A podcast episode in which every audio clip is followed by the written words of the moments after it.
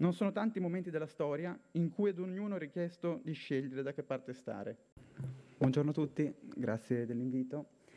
Nei mesi e negli anni scorsi, come movimento, abbiamo organizzato marce con centinaia di migliaia di giovani e adulti che hanno manifestato in Italia e nel mondo per chiedere reali azioni per il clima. La risposta ad oggi arrivata dalle persone di potere, ci dispiace dirlo, sarebbe stata data 20 o 30 anni fa. I cittadini, le persone, continuano a chiedere e lottare per il cambiamento, ma manca coraggio politico. Noi nelle piazze di tutta Italia vi abbiamo mostrato entrambi, consenso e coraggio. Siamo qui perché le persone sono scese in piazza e continueremo a farlo, perché se qualcuno pensa che l'Italia stia guidando la transizione o che qualche paese lo stia facendo, chiariamo subito che non lo sta facendo. In effetti l'unica transizione in corso è quella dal fare le cose come sempre a fare le cose come sempre facendo finta che siano green. Alcuni pensano che abbiamo ancora tempo, anche oggi, ma siamo già dentro all'auto in corsa verso il muro. Secondo la migliore scienza sul clima abbiamo circa sette anni prima del cosiddetto punto di non ritorno. Abbiamo visto le alluvioni di Catania, gli incendi in Sardegna, le trombe d'aria ad Agrigento, Modena, Pantelleria. Abbiamo visto grandine sempre più grosse abbattersi sulla nostra agricoltura, assieme a siccità record o altri eventi estremi. Tutto questo accade anche nel resto del mondo, spesso con maggior violenza. Secondo la Banca Mondiale, da qui al 2050 assisteremo alla migrazione di oltre 200 milioni di persone a causa dei cambiamenti climatici e dei disastri naturali. Persone che, a prescindere dai colori politici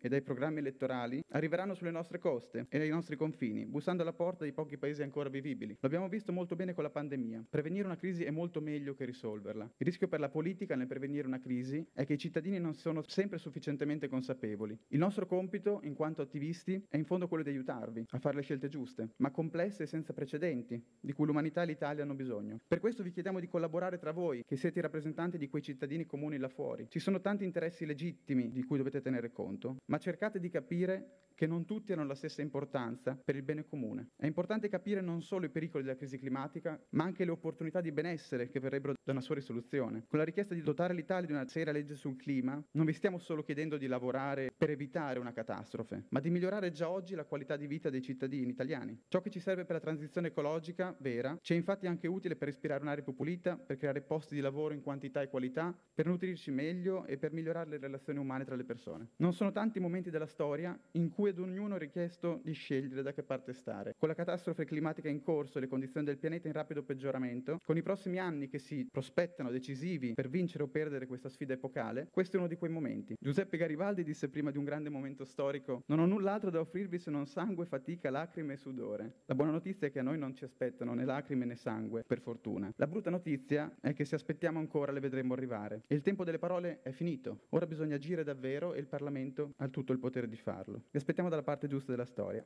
Grazie dell'attenzione.